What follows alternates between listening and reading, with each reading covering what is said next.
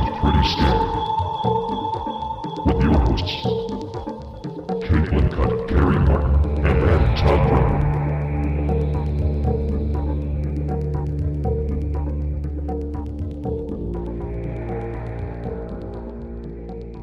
Hey, everybody. Hey, Welcome to yep. Pretty Scary. Yes, pretty scary. Boo. Ah, oh, Yeah, oh, I oh, gotcha. gave me a little fright there. Gotcha. I'm a spooky, spooky lady. I am Adam Todd Brown, And I am Caitlin Cutt. and that means we are your hosts Together. Yes. together once again. Caitlin, welcome back. Gosh, thanks for having me again. I'm always excited to find out that I'm still co hosting this show. St- and I wake up and find out that I'm hosting the show with you, and it's it's crazy every Who's time. that, who's that guy that texts us? I guess I don't know if it's a guy. Who's the person? I just go to a park each morning, and if there's a white Yeah. mark on this one particular tree, not going to say what tree it is, No, no, no, no, no. then I know it is time to host Pretty Scary. And once again, that mark was on that tree, I think. I get a hawk. Wow. Yeah. I don't like birds, so I'm I'm fine with I'm sure that's why you didn't. the way I mean, I it's a it. scary ass hawk. All hawks are scary. Yeah, it's it's a carnivorous bird. Hey, speaking of things I don't like, Yeah, Caitlin, what are we talking about this week? something that should be some f- form of violation of journalistic integrity. Yeah, people should go to jail for what we're talking about today. And in one sense, people did go to jail because we're talking about the death of Harold Sasko. the thing about this off the top, Harold Sasko is the I'm going to put I guess I guess technically he is the victim of the story, but he is not a victim Ugh. in he wasn't he was only a victim the moment he was murdered. He's one of He the was a- victims. he was a predator until then though. Right. So he's So- one of the victims. He is one of the victims of a Fear Thy Roommate episode that we covered a few weeks ago for shits and giggles, so to speak. And as Adam and I watched the show and kind of went back and forth about the topic, we both just in our gut were like, something is really, really not right with the way this story has played out. Like something in the sense that we knew things had been left out. And of course, Adam and I are not idiots. We understand that reality based, quote unquote, television, especially true crime, we know things get repackaged, aspects of cases get reemphasized. Whew, but I don't know, Adam. Is that really what happened here?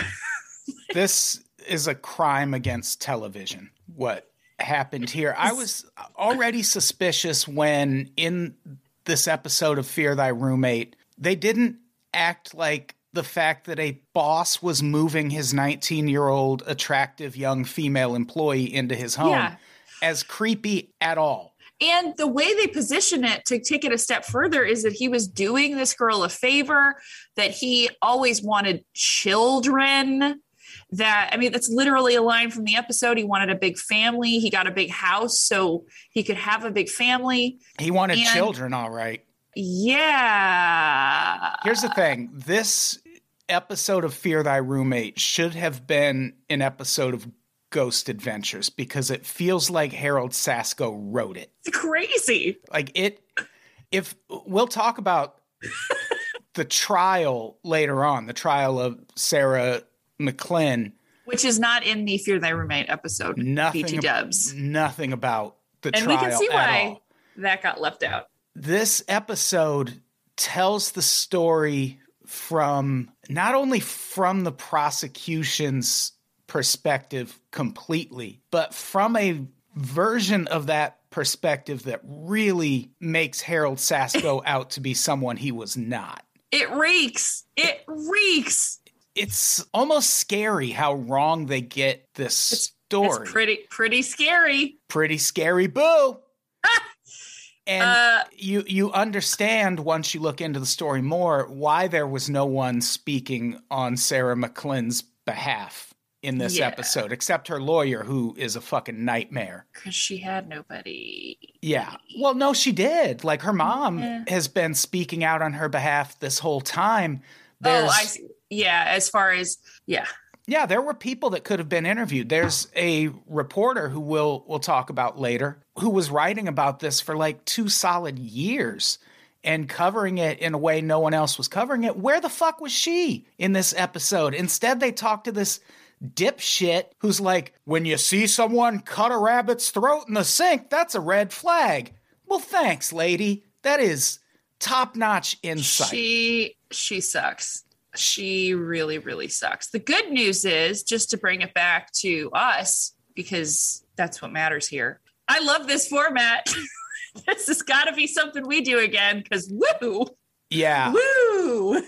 yeah, I imagine if this episode is as because this could be as ha- half as bad as it is, and it would still be a travesty. So I bet there are lots of episodes out there where the same thing happens, where they really play fast and loose with the facts. I don't even know if you, I don't even know what this is. This is like putting it in a NutriBullet or something. Yeah, Like I don't. This is like okay. All right. Let's just. Should we just give the people what you've discovered, Adam? Because Yeah. holy shite. And uh, just to give people a little background on what the episode was about and how they If this is the first Portrayed it. episode of Pretty Scary that you've ever listened to, we should give you some background. Right. Well, I mean, we did the episode about the Fear Thy Roommate episode. We did that a couple months ago by the time this goes out. It was a while back. Oh man, that's crazy. Oh I yeah, because the holidays sucked our Yeah. lives away. So, So you can find it. It's in the feed. yeah, It's there. The episode of the show on Investigation Discovery was called Down the Rabbit Hole. They really went to great lengths to make Harold Sasko seem like he was just a kind hearted soul who only wanted to lend a helping hand to a troubled teen in need. And sure, Yes. he had a minor slip up and hit on her one time when he was sad and drunk, but beyond that, pizza restaurant owner with a heart of gold. He's just a man, Adam. It's gonna happen. And like, how creepy could his living arrangement with a 19 year old employee really be if his girlfriend of a few months didn't object? Uh, that was. I mean, a girlfriend of a few months knows everything about you, especially a girlfriend of a few months who doesn't live with you. Right. She is uh, one of the focal points of the episode. A lot of the defense of Harold Sasko comes from her and another woman who I think was his sister. It's his sister. She's a menace to society, man. Refuses to see her brother in any other light other than the way this episode is. But basically, she wrote this episode, actually. I don't know that. I mean, listen, do I believe a ghost could come back and write an episode of true crime television? yes, I do, 100%. Less complicated is I think the sister wrote this episode. Well, I mean, in a sense, she did. The episode tells the facts of the story, but it's the sister and the ex girlfriend who kind of fill in.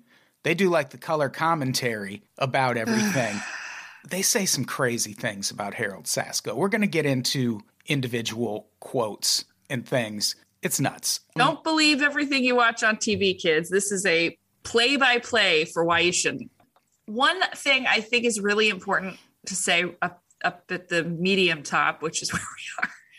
Yeah. Um, there are episodes of true crime television that don't have all the facts simply because they there's too much story to tell and it doesn't make it into the 40 minutes that was edited together. I do not believe this is the case for this story. I wanted to very clearly state this. Just you know, because sometimes it's like, oh, well, they didn't interview the security guard that saw him. Right?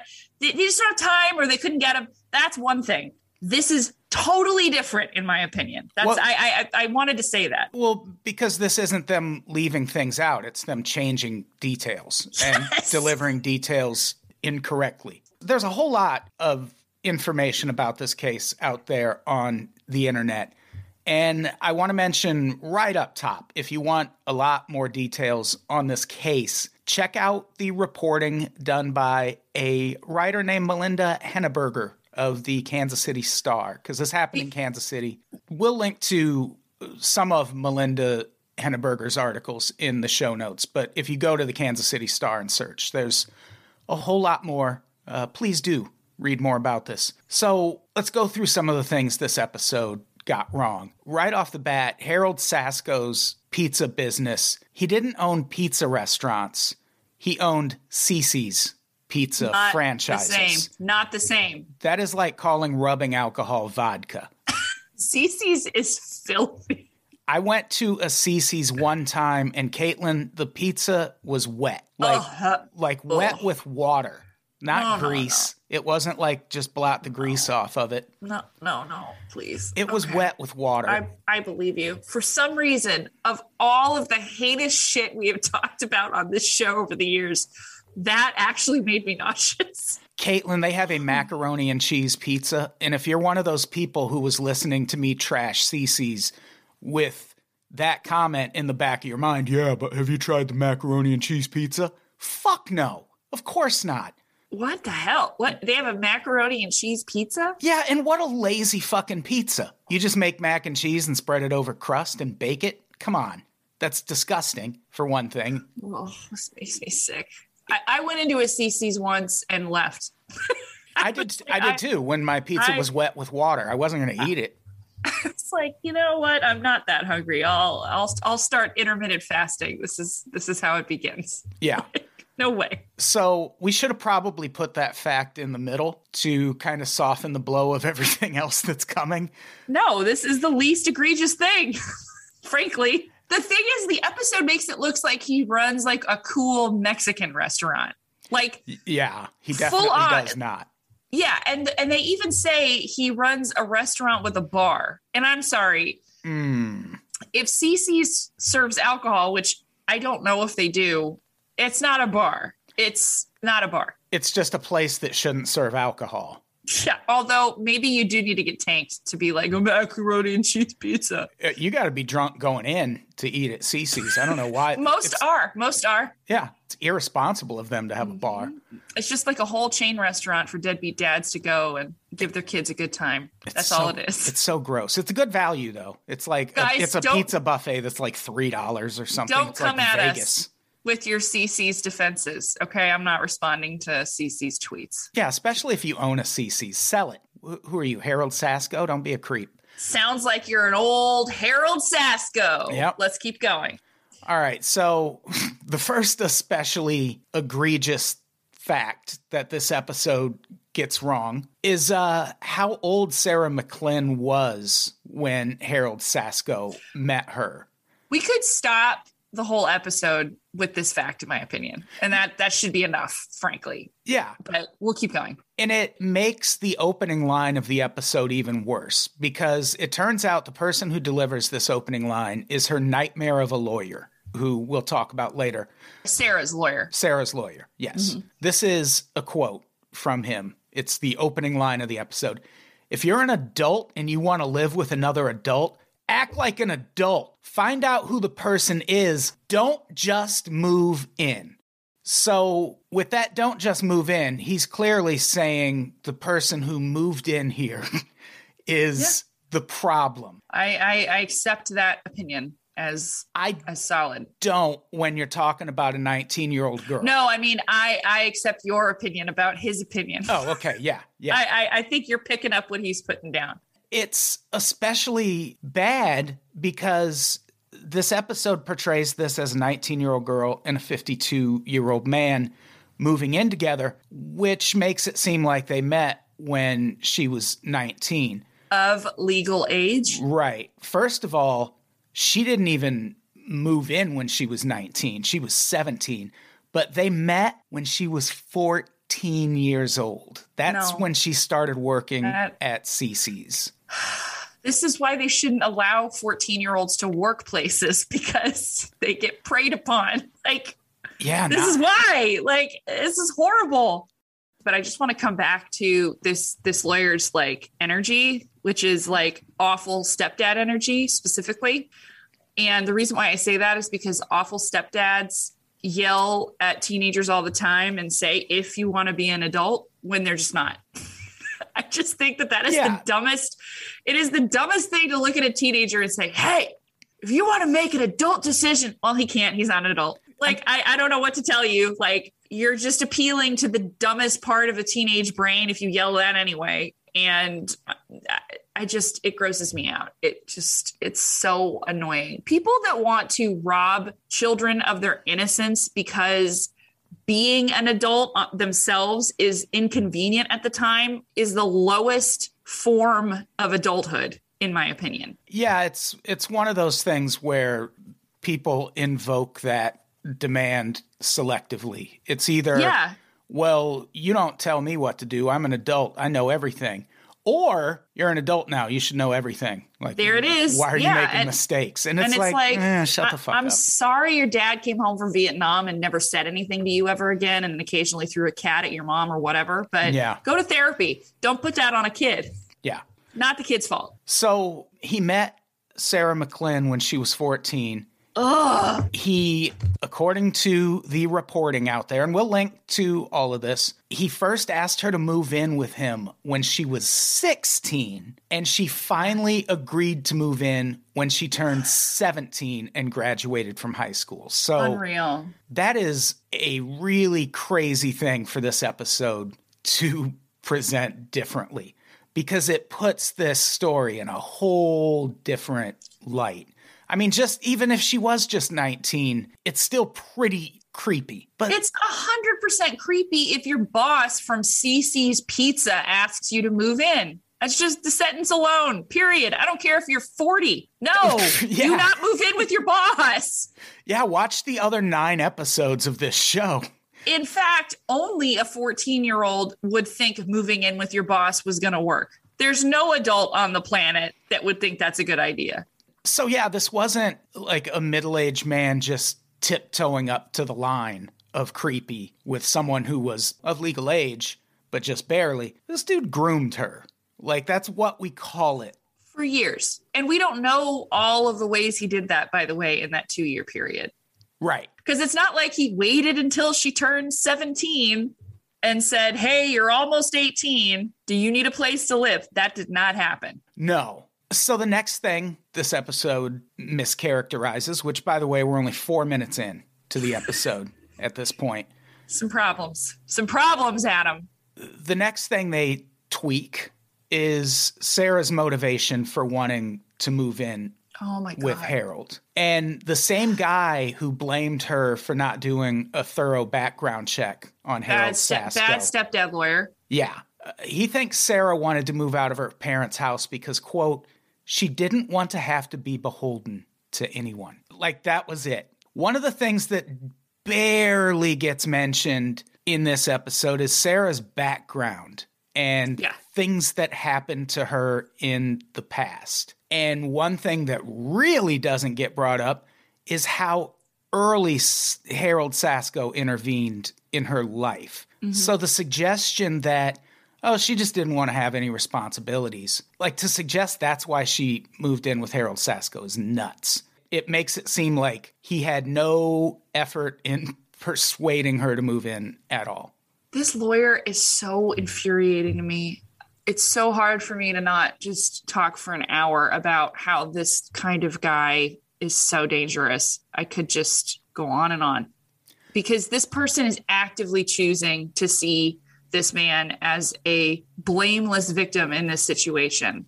And he's the same kind of guy who probably goes out of his way to help put put away like prostitutes and sex traffickers and leave the Johns out of it. Yeah, there were so many crazy details about the trial that I think I might have left this out. But there was, during this trial, a lot of questioning of whether Sarah McLean's claims of having been abused were true. Oh my god. And this despite the fact that she'd been hospitalized, she'd been diagnosed with PTSD, she there was a suicide attempt that happened after she met Harold Sasko, by the way. And yeah, the general vibe of not just the prosecution, but to some extent her lawyer was, yeah, but she's probably not telling the truth about that, which again, really big thing to leave out. What this episode is, is basically a microcosm of how her lawyer handled her defense, mm. which was Yeah. to not mention the abuse or any of that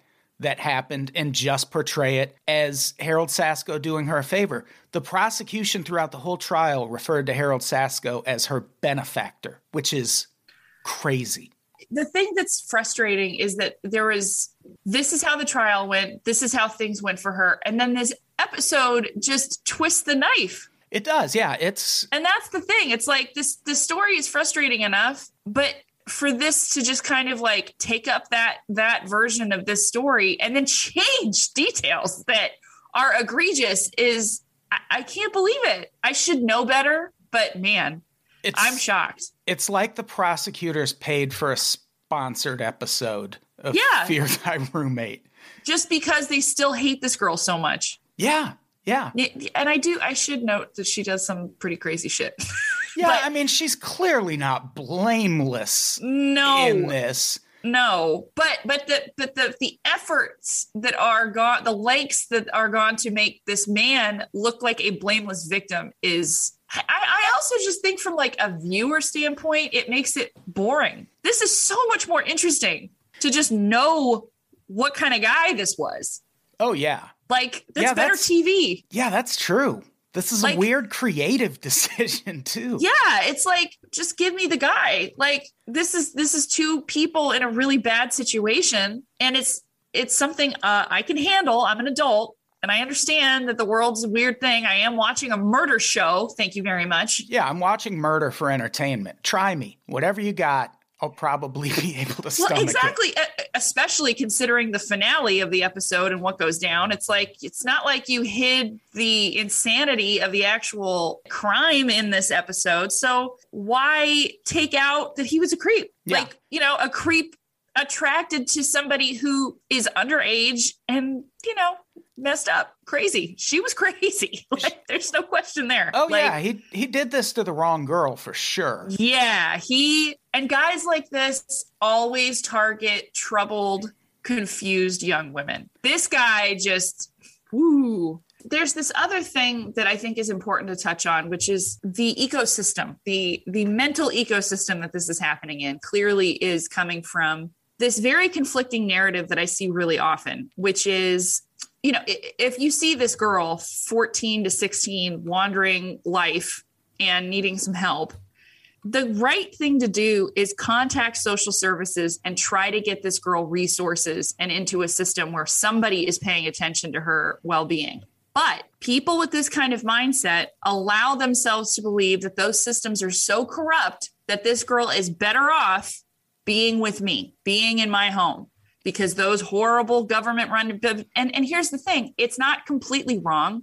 Yes, of course, children are abused and neglected in these systems, but hello, at least nobody's, you know, giving her a credit card to get plastic surgery, which we're about to get to. That would never have happened to her if she had just been in the custody of the state, frankly, like, which is obviously what this girl needed. She needed mental help, like major mental help. Yeah, for sure. And it's again, But that's not, how, but I'm just, but that's, I'm sorry. I'm coming back to how the rationalization works, yeah, which is, oh, she is better. That's where it starts with these creeps. I am the best thing that's ever happened to this person. yeah, And that is the energy that is given to this person who's never been really taken care of by anybody else. It's hard to say no to that when you haven't gotten it yet, especially as a young girl. yeah. Hey, it's Kaley Cuoco for Priceline. Ready to go to your happy place for a happy price? Well, why didn't you say so? Just download the Priceline app right now and save up to 60% on hotels. So, whether it's Cousin Kevin's Kazoo concert in Kansas City, go Kevin, or Becky's Bachelorette Bash in Bermuda, you never have to miss a trip ever again. So, download the Priceline app today. Your savings are waiting. Go to your happy place for a happy price. Go to your happy price, Priceline. So, one of the other things that they really play fast and loose with in this episode, there's some math that they leave Oh, out yeah. that I think is really important. One of the people they interview is Kimberly Qualls, who was dating Harold Sasko shortly before he was murdered. Emotionally hobbled woman. Good God. Yeah, this is confusing. I don't know what to make of Kimberly Qualls. Kimberly, I know exactly what to make of. I can see her cubicle. I'll say that. I know exactly what this woman's cubicle looks like. It's got like a live, laugh, love, and it's got the footprints in the sand poem. And she's in medical billing. That's her vibe. No, I don't remember what it is, but it's mentioned in a couple of these articles. She's got a pretty prominent job in the Kansas City area. I think it's a government job. Okay, fine. But that cubicle I'm right about. Probably. Oh, yeah. The aesthetics, 100%. It's just like just her defense She's of this guy is a- confusing. A, a, a sad, wounded Maxxinista, this lady. Yeah, I don't know, but here here's the math. He, he clearly attracted women that have, uh, as my, my grandmother would say, a bad picker. Yeah, or self-esteem issues. So here here's the math that they don't do. She says in the episode that they'd been dating for 6 months when Sarah moved in. And we'll link to an interview where she says they dated for 8 months total. That means it took Harold Sasko a full 2 months at best to break up with his girlfriend after moving a 17 year old girl into his house. Here's the thing she moved in upon graduating from high school at the age of 17. High school graduations tend to happen late May, early June at best. Roughly. Sure.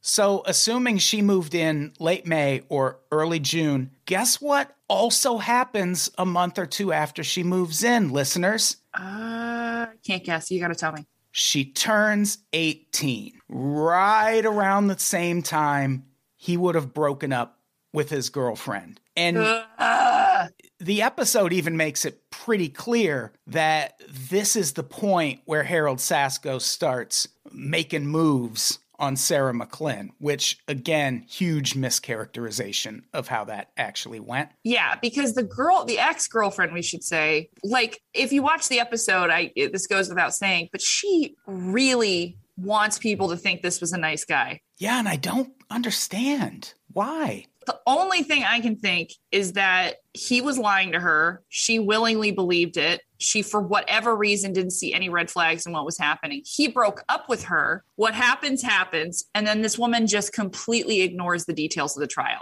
And she literally doesn't know most of this, which is possible. That's the only thing I can think of because no woman wants to go on national television and say, Hello, my name is so and so. I have this really awesome cubicle with some Cathy comics cut out, and I dated a pedophile.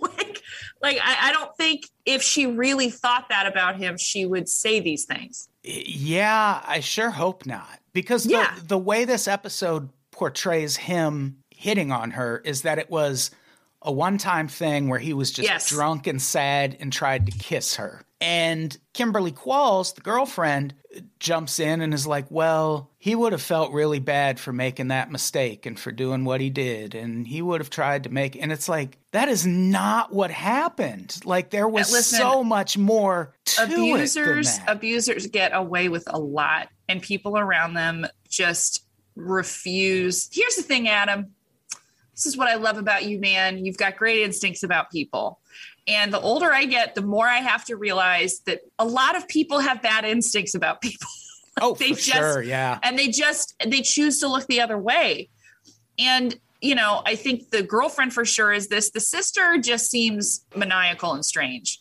Yeah, the then- sister's being a sister. Like she's being Yeah. fam she's really being family. Like the lawyer is inexcusable like if that's- that family sold season tickets, she would be a season ticket holder. She is Uh-huh. loyal Yeah, to that family. She's in. She she refuses to see these things about her brother. And I wouldn't be surprised if she didn't go to the trial. And that's Because- also the reason why you can take what she says with a grain of salt because she's not Yes. an objective observer. She's not. And I think that the thing that people don't realize, especially people that are into true crime, is a lot of people when their family member is on trial, they don't go to or or their the family member is the victim or whatever, they don't go to the trial. They don't go. And Yeah, they don't hear any of this and they do this to be able to preserve whatever image they have in their mind about this individual. I'm not like that. I would want to know what went down a hundred percent. But yeah, it depends. It depends on the crime. Like Yeah. and like it's it's a thing that could I, I could see easily kind of re-traumatizing a person. well, especially in the way that it goes down. Because Yeah. again, I'm not trying to minimize what this girl did to this man ultimately. no she committed a crime. She committed a heinous crime. It's a Glenn Close 80s movie death. and there are some suggestions about how and why it went down that make Sarah McLean seem like even more of a victim. But even then, you fucking cut the guy's throat. Like Well, then there's the rabbit. the rap, yeah. The rabbit is how bad, time? Adam. How much time did she get for the rabbit? That's what really fucked. Zero. These guys are not animal lovers. I can tell you that. If you're yelling at a 14 year old, be an adult and figure out the full background of your weird adult roommate. This is not an animal rights guy. It's And here- not. Here's the thing, listeners. We are approximately after editing, I'm going to guess and say about 35 minutes into this episode. Yeah. We are five minutes into this episode of Fear Thy Roommate. Yeah. Yeah. All of this comes up five minutes in. That's how many lies happen in the first five minutes of this episode. And then, boy, do they get to a big one after that, which is the part where Harold Sasko gifts Sarah Gifts. A nose job. And that this episode even tries to pass this off as a normal thing that any Christian man who's just worried about the well being of a teen would do is nuts. And that's if, even if it was just a nose job. This this was the moment when I was watching it where I went, uh no, there's a lot here we're not being told. That's that's the second I knew. I was like, no. And speaking of everything we've mentioned up to this point, including poor creative decisions, I hope everyone listening to this is sitting down because what they leave out about him gifting her a nose job, he also gifted her butt implants. Oh. How is that not in the fucking episode? Because that's not conjecture. You can't fake that someone made you get butt implants. So, how does that not come up? That makes this clearly something way different than Harold Sasko was her benefactor. It also makes it impossible for me to believe that they weren't sexually involved prior to this surgery. It's just I I I don't there is no platonic butt lift gifting. It doesn't happen. No, no. And that comes up in the, Yes, the it does. reporting on this. He also wanted her to get her boobs done, but a doctor said she was too young. So all, both of those things, for some reason, deemed not important enough to be in this episode of Fear Thy Roommate. I can't imagine how weird a woman's body would look if she got butt implants at 18. Seriously, because you're not done. Yeah, I was going to say, are you not- done growing then? No, you are not done baking. In fact, the human brain, the female brain, I think doesn't stop developing until you're until you turn 26. I mean, so you've got all sorts of stuff going on in your body until then. Yeah. And your ass at 18 doesn't even look the same at 20. It, just doesn't make it's horrible. It's a horrible, horrible, horrible thing to do to a young girl. That's awful. But I, honestly, I have less of a problem with breast implants than I do with ass implants at that age. And I, I don't know why, but I just do. Coming from a man, it's creepy anyway. But you know what? Again, I came from Orange County, and I think three girls I graduated with as a graduation gift were given breast implants by their parents. Just, it's also just the age. Like, I don't, Well, yeah. I just don't understand uh, that age person wanting ass implants. Caitlin, maybe this will change your mind. Ah, okay, go ahead. I left a detail out. He told her she needed all of this because one, no man would find her attractive because her breasts were not big enough and her butt was not big enough. And also, he wanted her to be his perfect curvy Barbie. So, do you feel a little better about Harold Sasko's motivations knowing all that? honestly, the story is what it is. It's very sad and very horrible. I want to come back to the fact that what is the most disturbing is how the story was portrayed at this point. That's the whole point of this episode. And that is the thing that is blowing my mind right now because this guy is psycho. Clearly. Like, that's a psychotic, like, I want to mold you into my perfect woman kind of thing. That's, that's, if this man hadn't have been murdered, this was not going in a good direction anyway Yeah, he was probably going to murder her. something. Once you get into the neighborhood of wanting to turn people into different shapes, And- you're a crazy person. And not just that, but the episode even confirms that he didn't pay for it. He used the credit card that he got in her name, basically co signed for. He used that credit card to pay f- for these procedures and then went back to her and was like, Well, you owe me all this money now, or I'm going to sue you. So that the episode even says he paid for this is bonkers because they contradict that a couple seconds later when they say that he presented her with a bill for it and was like, You owe me. So, how did he Well- pay for it? Well, and that was the confusing part in the episode. We went back and forth about that. We were like, what's so it, he paid for it? So how does he have any leverage? It's just worse than we thought. Not just that, but they don't just uh, contradict themselves and leave it at that. There are here's here's some quotes from the episode. One, they say that he did it to quote bolster her self-esteem. just just lending a hand and they actually say it's a small gesture on Harold's part. It's like what the fuck is happening here? How is n- none of this other shit coming up? I feel like I they wanted me to move in with the Cicis franchisee owner. I was being gaslit into Yeah, it's like a leaving dating my husband and going to find a good Christian man. Yeah, this is dating profile levels of truth, basically. Like this is yeah, this, someone's trying to marry Harold Sasko off with this episode. In the afterlife. Yeah. Do you have a troubled teen? Maybe she should meet Harold Sasko. Cicis home for girls. Sorry, Cicis. Oh, Cicis have better pizza. You know, Cicis, if you want to go into business with someone, you should do a full background check. Exactly. Exactly. Be an adult. Be an adult, Cece. Stop spraying your pizza with water. Stop it. Scrape that mac and cheese into a bowl. Put some real Just- toppings on that pizza. Just serve a goddamn pepperoni pizza like an adult, Cicis. Fuck. Don't be an asshole. Asshole. How often do I have to come home from work and find you putting weird shit on a pizza? There's got to be one person listening to this who's like, "Oh man, I really like Cicis." Way more than one. Maybe there are Cicis locations that are better than others. I'll allow that, but I'm not going to allow that Harold Sasko's was a good one. His No. sucked. he was a monster. I don't know, Adam. I don't know that. The, I think, listen, I think the better way to look at this is hey, guys, we all have a shameful food that we love. Okay.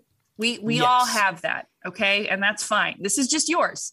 Yeah, if yours is Cicis, so be it. I think you're That's a it. crazy person, but And So be maybe, it. maybe get like a high colonic or something, clear that sucker out because that's, that's the stuff that latches on and makes you sick, kids. I don't know what to tell you. I mean, if you're one of those people who grew up in a small town and uh, has never left, and the only pizza in town is Cicis, and it's all you've ever eaten, I still don't understand why. No, because there's got to be a grocery store. But yeah, you gotta you gotta fucking get on a plane or something. You got to get no. What you got to get is an oven pizza because oven pizzas are the best pizzas. Period. I'm sorry. It's just a truth. get yourself a screaming Sicilian. That oh is my god, Adam! I we're serving that at our restaurant. That oh is shit!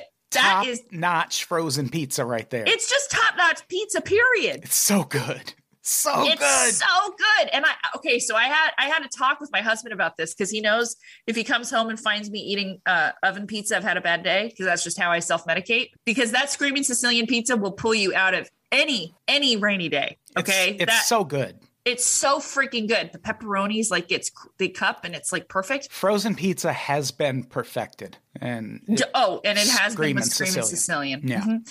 And uh, use use code unpops at the cash register to save more than eleven percent Mm-hmm. more than eleven percent off yeah. your screaming Sicilian. Also, if you do that, send us a video. Please send us a video. oh, guys, that would be great.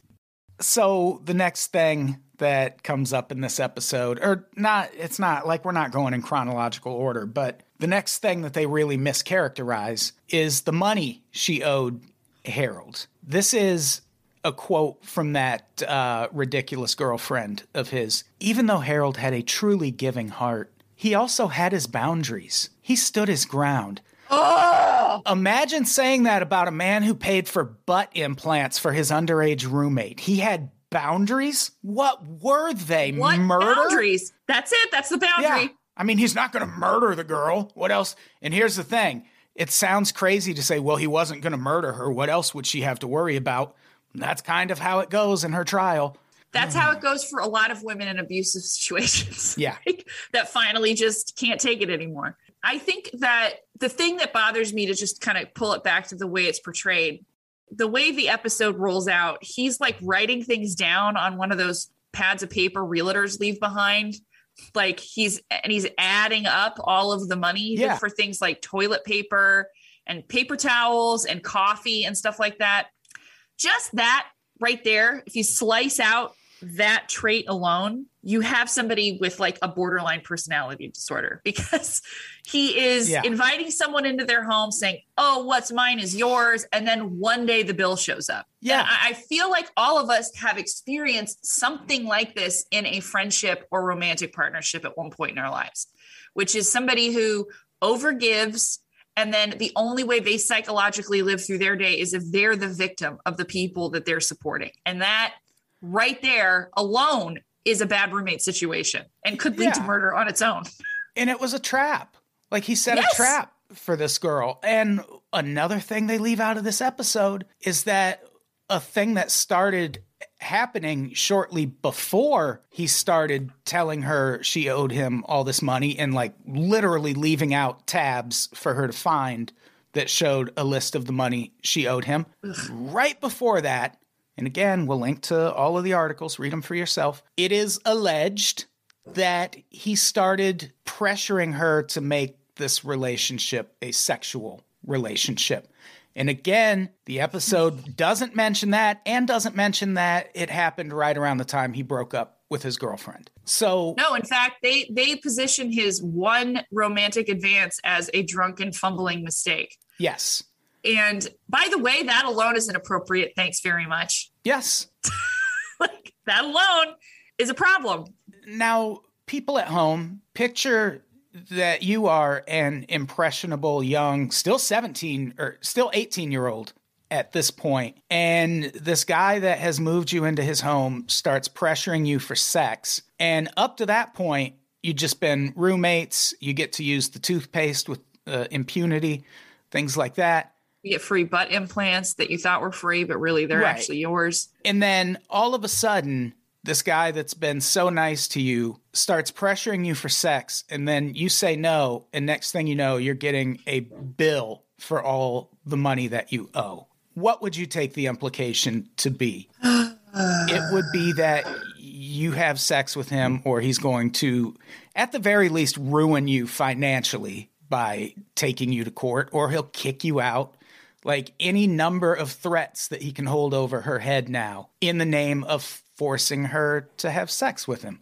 What's sad is now that she's 18, she has less resources. And 18, you're still a fucking kid, man. Like, it's so sad, but he really does have her at that point because at any other point prior to that, he could have gotten her, if he actually cared about her, which he didn't, No. connected to resources that I, that could help her get on her feet. But now this guy basically financially crippled her before she ever had a chance to go live a life.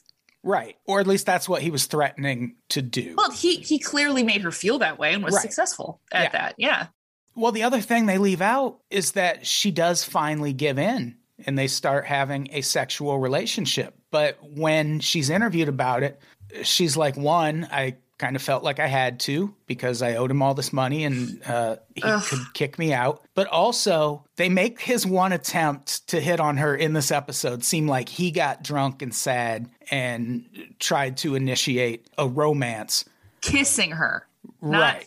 fucking her. Right. And what actually happened, according to her, is that he would ply her with alcohol, with ecstasy, with cocaine, all sorts of drugs. And she would basically wait until she was high and drunk enough to not really resist anymore. How do you leave that out? Like, how does that even, like, this is basically like I'm trying to think of what the the thinking behind this episode would have been. And maybe well that's not what was presented in court. Like that's her version of the story. Well, where the fuck is his version of the story coming from? Like these people weren't there. Like no one was in the room when this was happening. So you're just taking other people's story over hers and leaving that out of this episode is gross. It is Yeah. disgusting. I hate it. What so year much. did this episode come out? I think this is a 2021 show. It's very like there's only one season. Really? Yeah, yeah. That's even worse. It's either because, 2020 2020 or 2021. It's very because recent. I, I guess a part of me somewhere was holding out hope that this was just a bygone era of true crime television, but oh yeah, from like those Maxim heydays when yes, it yeah. was What- it was culturally appropriate to blame women for That's any what I'm misfortune saying. Yeah, exactly. that befalls It's like, them. No, well, at least it would have been a convention of its time, but Nah, this was deep into the Me Too movement. Oh my god. years, years. So yeah, one of the other interviews that not only didn't come up in this episode or one of the claims about Harold Sasko, but I, do- I also don't think the jury got to hear it in the trial. A guy named Terry David, who used to manage one of Harold Sasko's Cicis restaurants, claimed that at one point Harold Sasko told him to quote only hire young, attractive girls and he described Harold Sasko as a wolf in sheep's clothing. He also claims the first thing he told his wife upon hearing Harold Sasko was murdered was, I wonder which one of those girls' dads went over there and killed him. How does that not come up? How does it not come up? Like, that is and, and then I'm sorry. I'm just kind of I it's just it's very it's just bizarre to me that this this episode is this episode. It's very hard for me to wrap my mind around. And to to give you a little juxtaposition with this episode, that's a quote from Terry David. Meanwhile, here's a quote from local reporter Ariana Cohen, who is the fucking worst. I mean, here's a girl freeloading, wanting a free place to live and all this stuff. Like you're a reporter, you have to have looked into this more than that. I will I'm going to repeat her name so people can go look into some actual reporting. Melinda Henneberger. Where was she interviewed in this? Huge Cicis fan. Yeah, like uh, who? M- No, Melinda Henneberger No, no, is the good Mel- I'm sorry, the other side one. of things. Yeah, Ariana Cohen definitely eats at Cicis, but She's got a shirt. like I don't understand how you're a reporter and you bring that take to this episode. That's just the world we live in right now. Like this is why I don't watch the news. They clearly wanted to build an episode completely around people who defended Harold Sasko and Mm-hmm. who thought he was what the prosecution said he was, which was her benefactor. If you think Harold Sasko is a good person, knowing all of these things, then you're a bad person. Yeah, you can't. At the very least. You're just a bad person. I, I don't know what else to tell. Like, I, I, you can't hear the butt implants thing and be like, "Oh yeah, that's perfectly normal." or plying her with drugs so she would have sex with him, or Oh, I mean, don't I- get me wrong. There's a litany of red no. But the. I'm with you with the butt implants. That's like where where are you hiding this in your in your Yeah. subconscious that where this is making sense? Like, Yeah, that's where the elite and QAnon both get up and walk out of the room in disgust. Yeah. Like that should bridge all gaps and divides when you hear, oh, he got this 17 year old butt implants. The room should explode in I'm anger. done. I don't know what to tell you. And- Sorry. And, if you're the person sitting in that room with your arms folded, you deserve whatever's coming next. But the and thing I hope is, it's there there is just a large swath of Americans, both men and women, who believe that women should be exactly what men want them to be, and they get angry when they are told that that's not okay anymore. Yeah.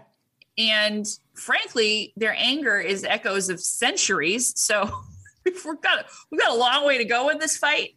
But the fact that we can be here and record this, I guess, is a good sign. I cannot reconcile the silhouette of the man from the episode that we watched and what the facts of the story are. It's egregious. It it's is. really, really weird. I don't think this about a lot of things when it comes to uh, art, I guess, or creative content, but this shit should be taken down. Like, this Yeah. episode should be deleted from existence.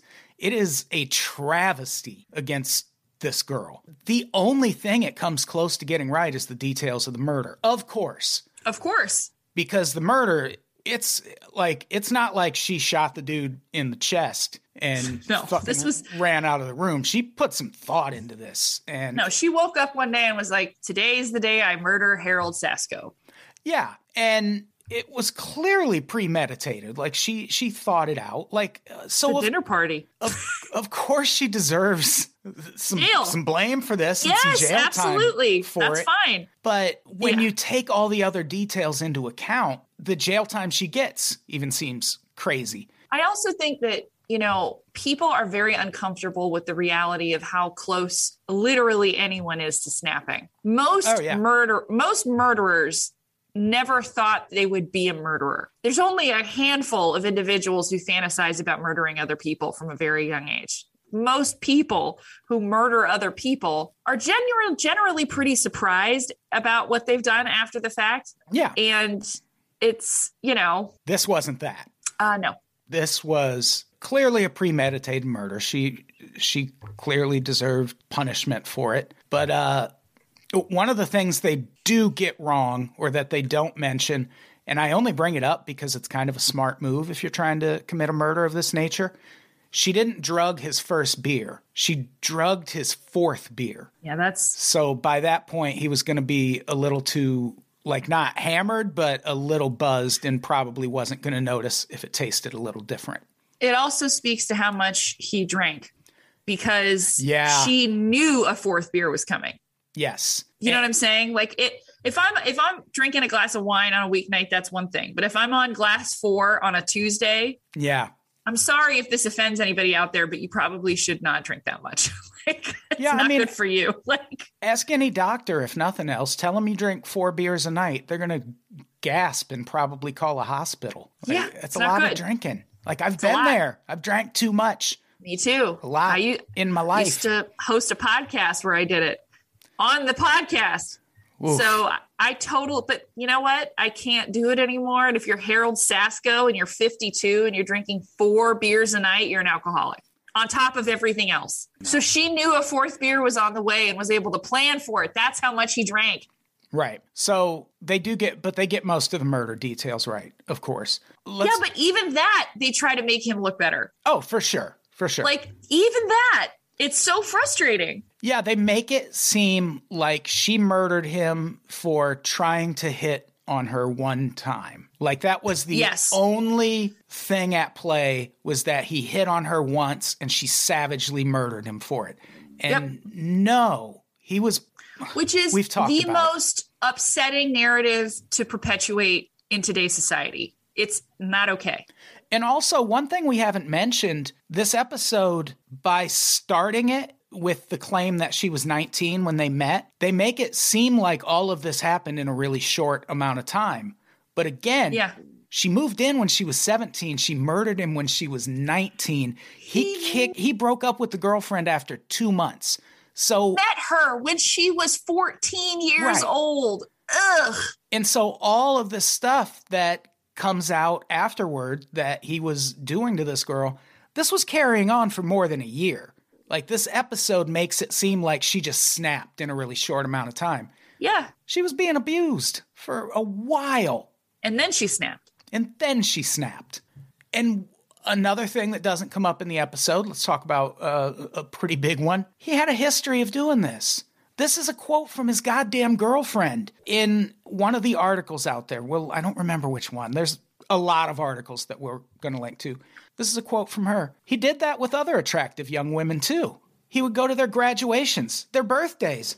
He was a friend, and there was no trust me, I would have seen it if there was anything oh going on. And it's like, okay, woman who dated him for eight months. She had a precious moments collection.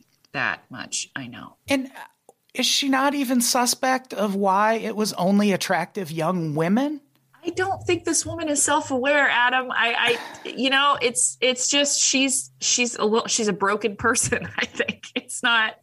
You know, this is how these things happen: is they people like Harold surround themselves with morons, and they get away with everything. And they abusive people. There's a reason why, if you've ever been in a in a relationship with an abusive person, all your good friends are suddenly gone because they alienate themselves from people with critical thinking skills. Here's a question Yep. What are the chances he started dating this woman as a cover to move Sarah 100%. into his house? Listen, child molesters, which is what this guy is basically, not basically is, Yeah. um, are married. They have full blown lives and they put all of that together so they can do their weird shit in the dark, which is why, frankly, I'm not surprised she didn't know because if they're not living together, right? And he Yeah. is a, char- I guess, a charmer on some level because abusers usually are. You know, I think we Yeah. want to believe that these are like, you know, obvious creeps, but the truth is, is people that get away with like long, like play long games with people,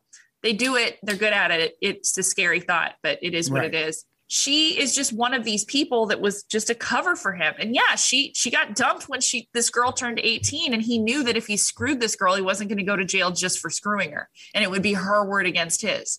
Right. That's all this is.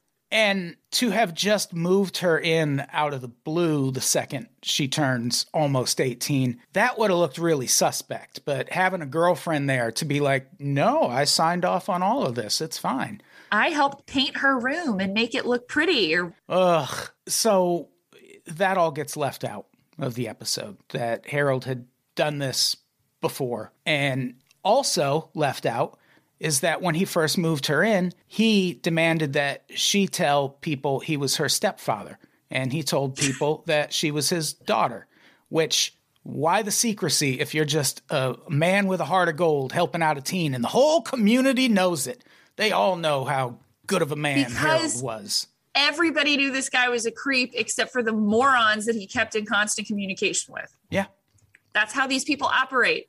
That's how abusers operate. It just is what it is. It's sad and scary, but it's true. another thing that doesn't really come up in this episode is her trial, which Oh, it does. De- it definitely not.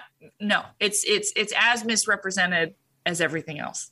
Her trial was a travesty and her lawyer was a nightmare. He's interviewed in this. And despite all of this evidence that comes out before the trial that Harold Sasko had actually been abusing her in several ways, and knowing how young he met her and all of these things, instead of her lawyer going for a battered woman defense, he went with a multiple personalities defense. Which is impossible to like So- one of the hardest things to prove there's a really great edward norton movie about it Yes, it is a very difficult defense. yes And it was based, at least in part, probably entirely, on the fact that in her statement to police, Sarah mentioned that she and Harold came up with aliases that they wanted to use when they inevitably ran away together.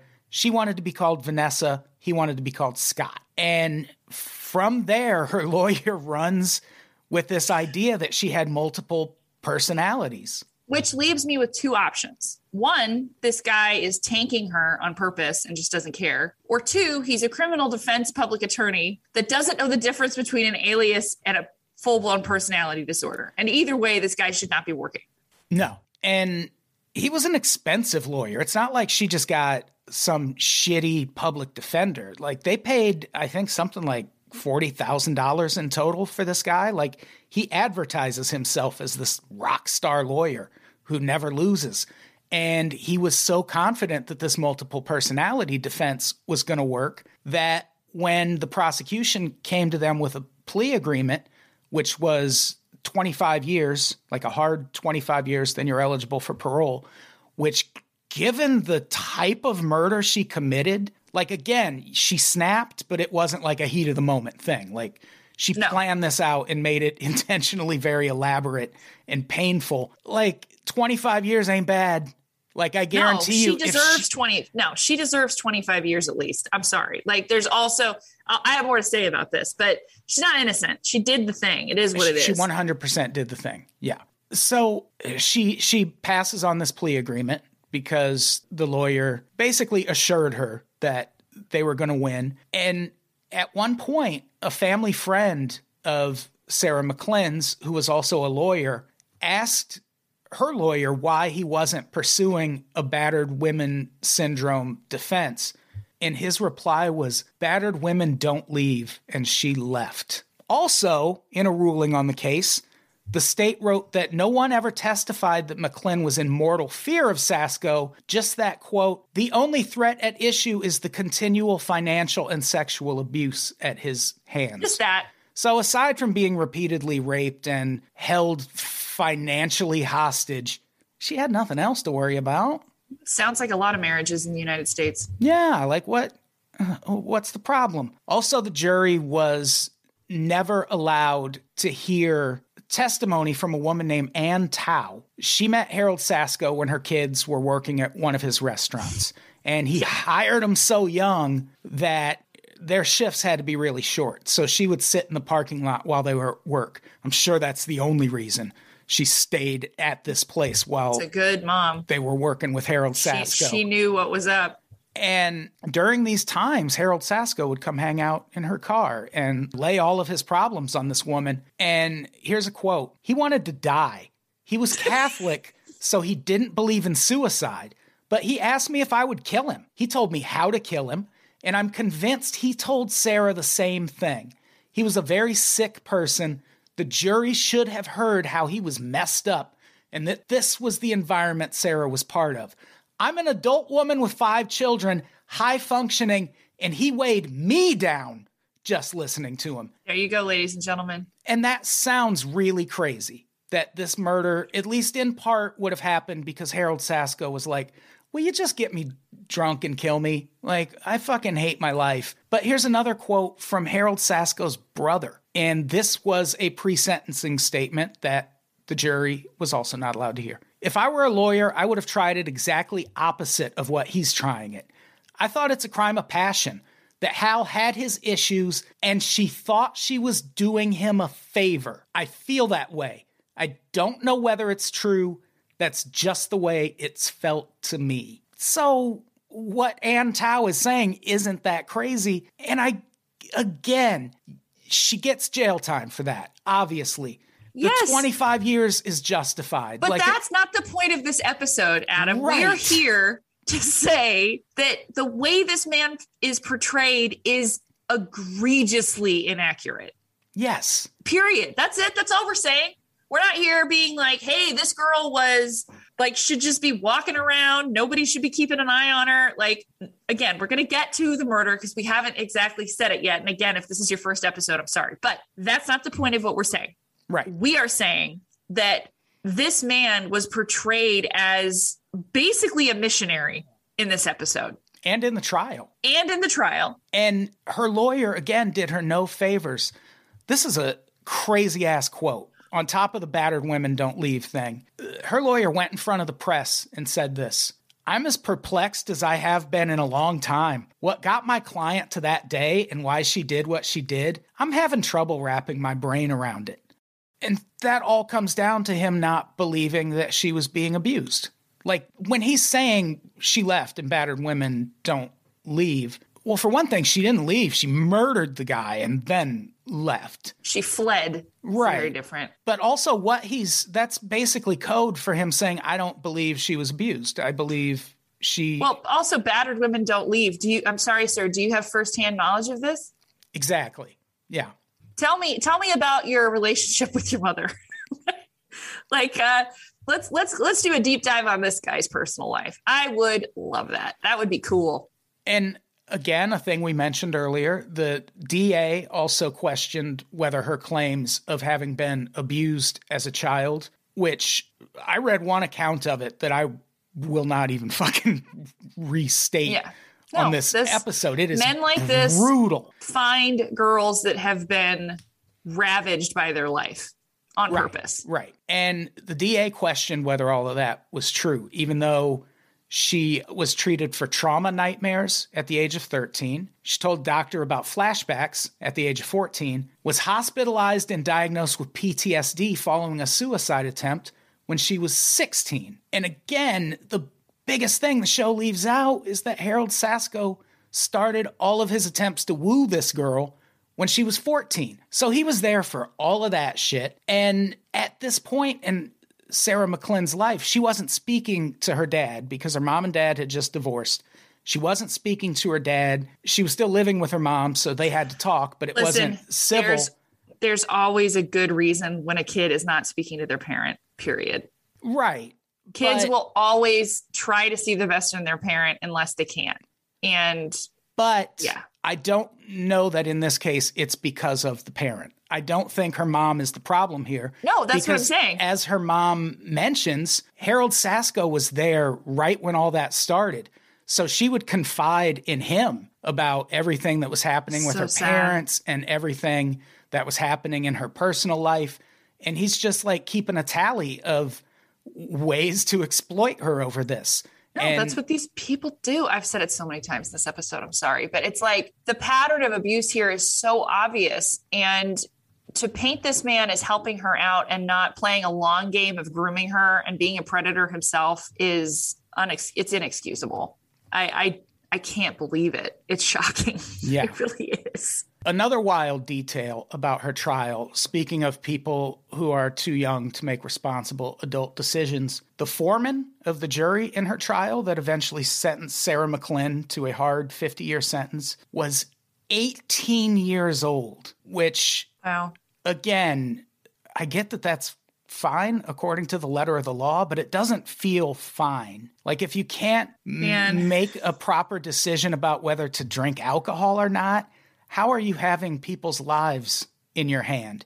And here's how this is a quote from Brandon Wingert explaining how he ended up as an 18 year old jury foreman on a first degree murder case. No one else said anything, so I put my hand up. That's it. That's that's how it goes. And with that, you have an 18 year old kid deciding your fate. And his opinion at the time was that all that matters is did you do the crime? And that's it. Did you do it? Yeah. Were you abused? Doesn't matter. Doesn't- Whatever mitigating circumstances there were, that doesn't matter. And that's true in some respect because you do have, there has to be punishment of some sort. of course. But that's why mitigating factors are presented in court because when it comes to sentencing, you can be like, oh, yeah, you did it, but it's not like first degree murder. It should be something. And none of that happened. They were just like, yep, she did it. Whatever the maximum charges are, let's go with that. Yeah, and they used that same brilliant, magnificent, magnificent, elegant ability to make these decisions when they text in their vote for the voice. Yes, exactly. This is a quote from Brandon Winger. I was definitely of the mindset that you do the crime, you do the time. Evidence is there, done. I was like, what's the holdup? He also said this one gentleman who had my mental outlook to the extreme, guilty, was just kind of relaxing and waiting, like, I'm just here to push the red button. A few jurors had a more, I would say, of today's thought process Ele- yeah, it's great. And- well spoken. and thought maybe she was in some sort of horrible circumstance that wasn't presented to us. But people on my side of it, we just viewed it as our job was to determine one thing and only one thing. Was the crime done? Yes. Then you say guilty. And he also added one more thing I've grown some humanity since then. So even the jury foreman now is like, yeah, she got a raw deal. That's pretty fucked up. He also said the word rape literally did not come up once in the trial. No, because this was 2014. I'm telling you, like the case was 2014. So I, I cannot emphasize enough how much the world has changed since then. It's a weird thing to say, but Yeah, uh, well, especially in regards to stuff like this. yeah. Yeah. I mean, we're talking, what is this, like two years before Me Too? Yeah, two or three years. Me Too was like 2017 ish. So yeah, the the problem is this trial didn't happen in 2017 or 2018. Happened in 2014, and she is pretty much irrevocably fucked. There is sort of a happy twist ending in that she did go back to court, and it was decided that yes, she got shitty representation first time around. Her lawyer failed her, so they resentenced her to 25 years. So she did basically get the same deal that she would have gotten if she took that plea deal. Problem is, for one thing, she had to waive most of her rights to any future appeals. She won't be granted a new trial. And as part of her agreement with prosecutors, she also dropped her claim that her attorney should have pursued a battered woman syndrome defense. So she basically, to get this deal, had to say, Yeah, he's right. I wasn't a battered woman. That's so horrible. So, yeah. I wonder any- why they left that part out. yeah, yeah. So if you were hoping Harold Sasko would be outed in court as an abuser at some point, that ship has sailed. Good thing we've got a podcast, though, Adam. Right? Woohoo! Exactly. Yay. And even with all this, there is still no guarantee that she'll be released after 25 years, which she was so young. Like she's, she would still be, I think, in her 30s if she was released then, maybe early Okay. 40s. But I think I think we should talk about the murder, though. But I, I just want to add one more thing. Oh, It's sure. likely she's not going to get out after 25 years because she's just eligible for parole after 25 years. That parole could very easily be denied. And even if it's granted, let's say you're the person wrongly accused of killing Bobby Kennedy. The governor of California could step in and go, Nope, you're still supposed to be in prison. Anyway, what do we want to say Weird. about this murder? Uh, I want to say what how she murdered him because if this is somebody's first episode, we have not talked about that. Right. and I feel like that's kind of important. Um, so she on beer four, not beer one, the way this is portrayed. I believe it was. Did she stab him, or was it a a slice? I can't remember. She almost decapitated him. Yeah, that's She- right. Once he She- passed out, she basically grabbed him by the hair and went at him with a very big knife. A really really big knife and i think the night before she she killed and cooked her pet rabbit Yeah, if you look into it, she actually cooked and killed a few rabbits. That's one thing this episode left out, trying to make her look better. She had a penchant for rabbit slaying. so she's got some stuff to work out and Right. uh, definitely did this thing i just wanted to bring it up i feel like it's important because she still did this and it was Yeah, she a- did it. she snapped in the most textbook way a person can snap which is i'm going to uh, oh i'm going to kill him. And then once she got going she was like oh this is this is the, i'm doing this. I'm going all the way and almost cut his head off. And I, i'm just saying this a lot of people come from horrific abuse past and they never do anything like this. But she was put in a pressure cooker with this guy and She was. it's just it wasn't it was not going to end well it was like an instapot to murder like And it's she was fast tracked it is a travesty that that wasn't presented as part of her defense and it is a fucking travesty that it's not presented in this episode of Fear Thy Roommate, which can go right to fucking hell. it's not even that it's not presented it's that there are lies in it Yeah. like it's it's it's an actual it's not it's worse than the trial because the trial just left shit out right and then people were able to play their weird circus games with how they saw harold this is just a lie Yeah, it's nuts. it's crazy So uh, if you wanna if you wanna try it out for yourselves at home, we will uh, link to all of these articles that all this information came from. Read them for yourself. Do your own research. You know, like you did when you got vaccinated, and then watch this episode of Fear Thy Roommate and decide for yourself if they handled this story appropriately or if they should be fired forever and banished from the television At the industry. risk of just being repetitive, I just want to say something very clearly.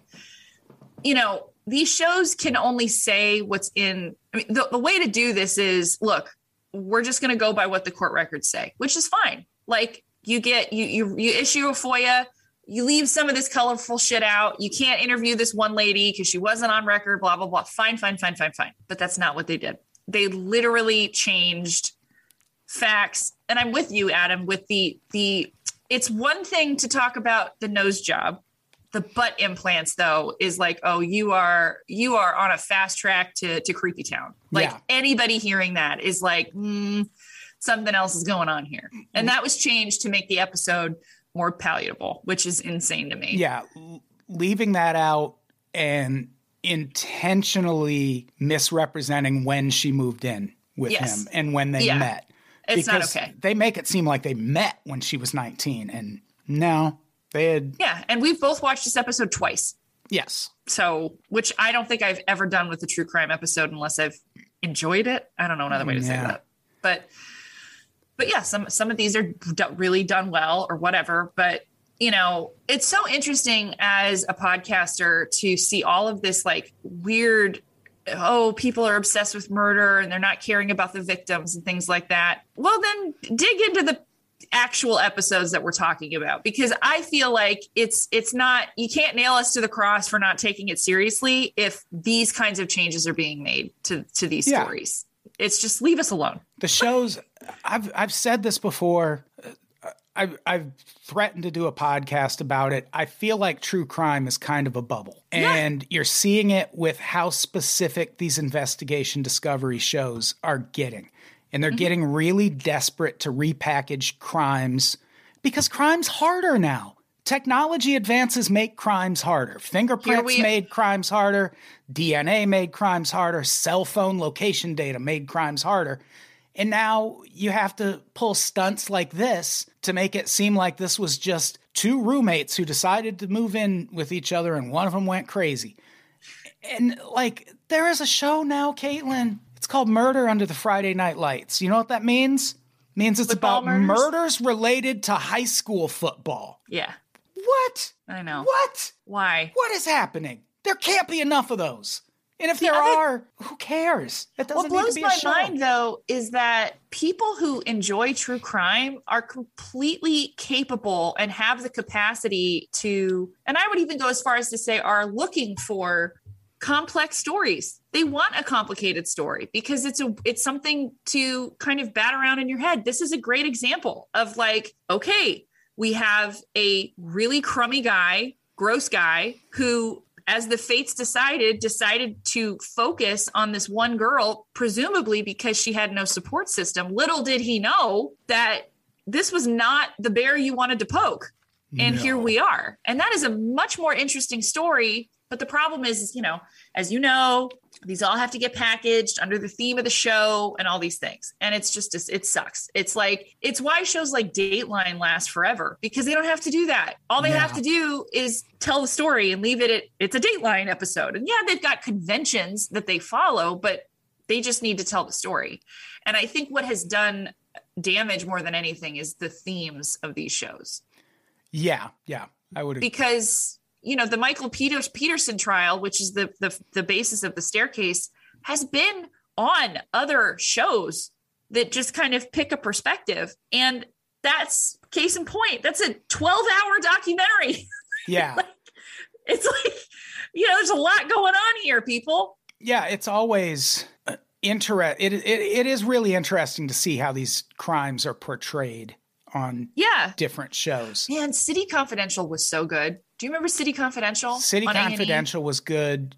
I'll tell you, the show I think I like the best on Investigation Discovery right now is uh, See No Evil because that is just detectives recounting how they solved crimes using surveillance footage, which again, proof that crime is very hard now.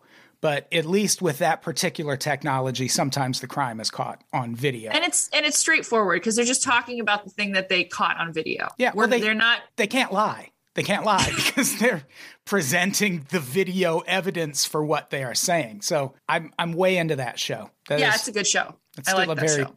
very pure. Hear No Evil is good too, which is about Yeah. like audio evidence. I love a good audio.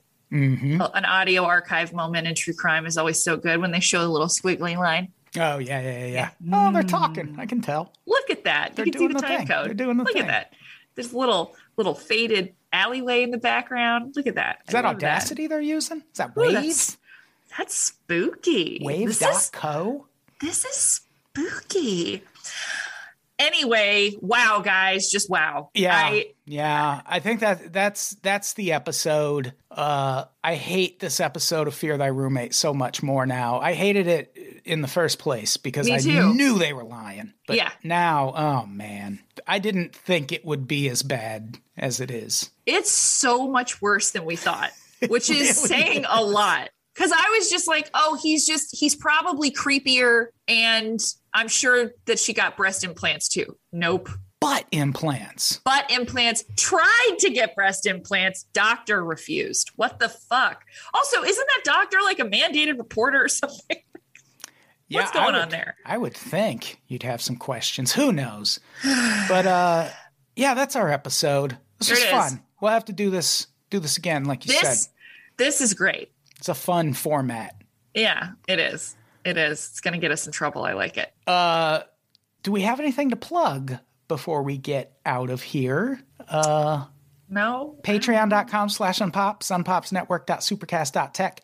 You can get bonus episodes there, or Oh, you can get bonus episodes right in your silly little Spotify app if that's where you listen to podcasts.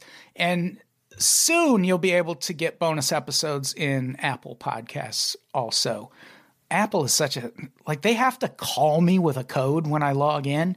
So anything Apple related is going to take like 6 What? months. I'm that hold up in the corporate process that's keeping our podcast from being I feel Apple. like it's not your fault. Like that should be something they they're Apple. Like they're listening to this conversation right now. Why can't they figure this part out? That's Uh, weird. because they only will send codes to Apple devices. And I haven't had, well, I have an iPad now, but up until this point, they've had to call me, and I still just have them call me. I'm, you know, I miss the connection. That's nice to talk to people. It really is. Mm-hmm. If I say repeat that code, they do it. Wow. It's it's very it's pretty handy. That's so nice. So yeah, Apple Podcast should be able to get the pod there. Uh, follow the, the show at Pretty Scary Boo on Twitter and Instagram. Follow me at Adam Todd Brown on both of those things. Todd with one D. You know what? Follow Caitlin too. Yeah, at Caitlin Rose Cut on Instagram, at Bossy Matilda. I'm on a social media hiatus right now. Um, I just needed a break. And uh, it's frightening how much better I feel. I'll be honest. I'm I, I'm I'm shocked actually. people at home, take those apps off your phone. I just to, to add this to the end of this, I decided that um, just through mid February, I wasn't going to be looking at at my personal social media stuff.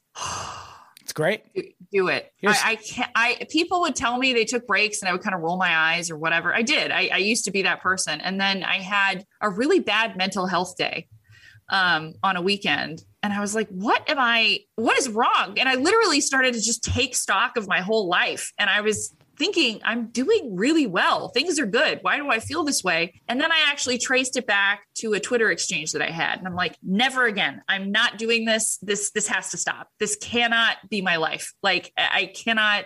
Let some rando on the internet ruin my day. Like, Yeah. What I would what I suggest, or at least what I do, and if I do it, it must be awesome. yeah, I use Twitter through TweetDeck. There's also like Hootsuite. There's a bunch of different apps for it. And I don't show my mentions. So if anyone ever tweets at me, it's like, thanks for the anger or support. I'm never going to see it. Because then, like, I also don't look at my, like, the, the timeline or whatever the fuck they call it on Twitter because I don't want people's opinions about things. Like I don't like Twitter makes it seem like everyone has to have an opinion on everything. yeah, And no you don't. That's not how life used to be and I think we were all a lot happier when we didn't know how our neighbor felt about absolutely. I don't know whether Beyonce is really an Italian woman named Marie Lastrasi. Well, Like, I just love it because you actually know about all this anyway, which is very funny to me. we just did a conspiracy episode about Yeah, rap and R&B conspiracies. I love those. Um, the thing is, is that the tweet deck and all of that is useful if you have a business and you have to get in like what we do. Mhm. But I hate to say it, it's just like I don't know. Maybe we just need to go back to making an, an, a newsletter like online. Yeah, I mean- just seriously, I don't. I, I am. I am disturbed by how much better I feel, and I've been off of it for five days. Yeah, I've been mostly off of social media for over a year now, probably close to two years, and it's great. Do not put Twitter on your phone, people. It's insane. Who? And at the very least, turn your notifications off. Like if you're one of these people who's like, oh, my phone, my battery died in half an hour from all the notifications I got. Well, that's your fault, fuckface. Turn your notifications off. Like that's a very simple thing to do. Just go in. Like if you're being bothered by it, go turn it off.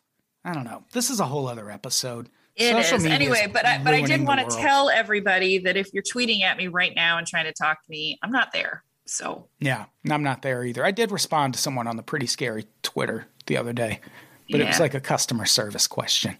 yeah, there you go. That's fine. Yeah, All right. All right. That was a long ending. Let's get the fuck out of here. fuck yeah. Caitlin, say goodbye. Goodbye. Get a screaming Sicilian pizza for for yourself. Goodbye, everybody. We love the screaming Sicilian pizza. So much, so much.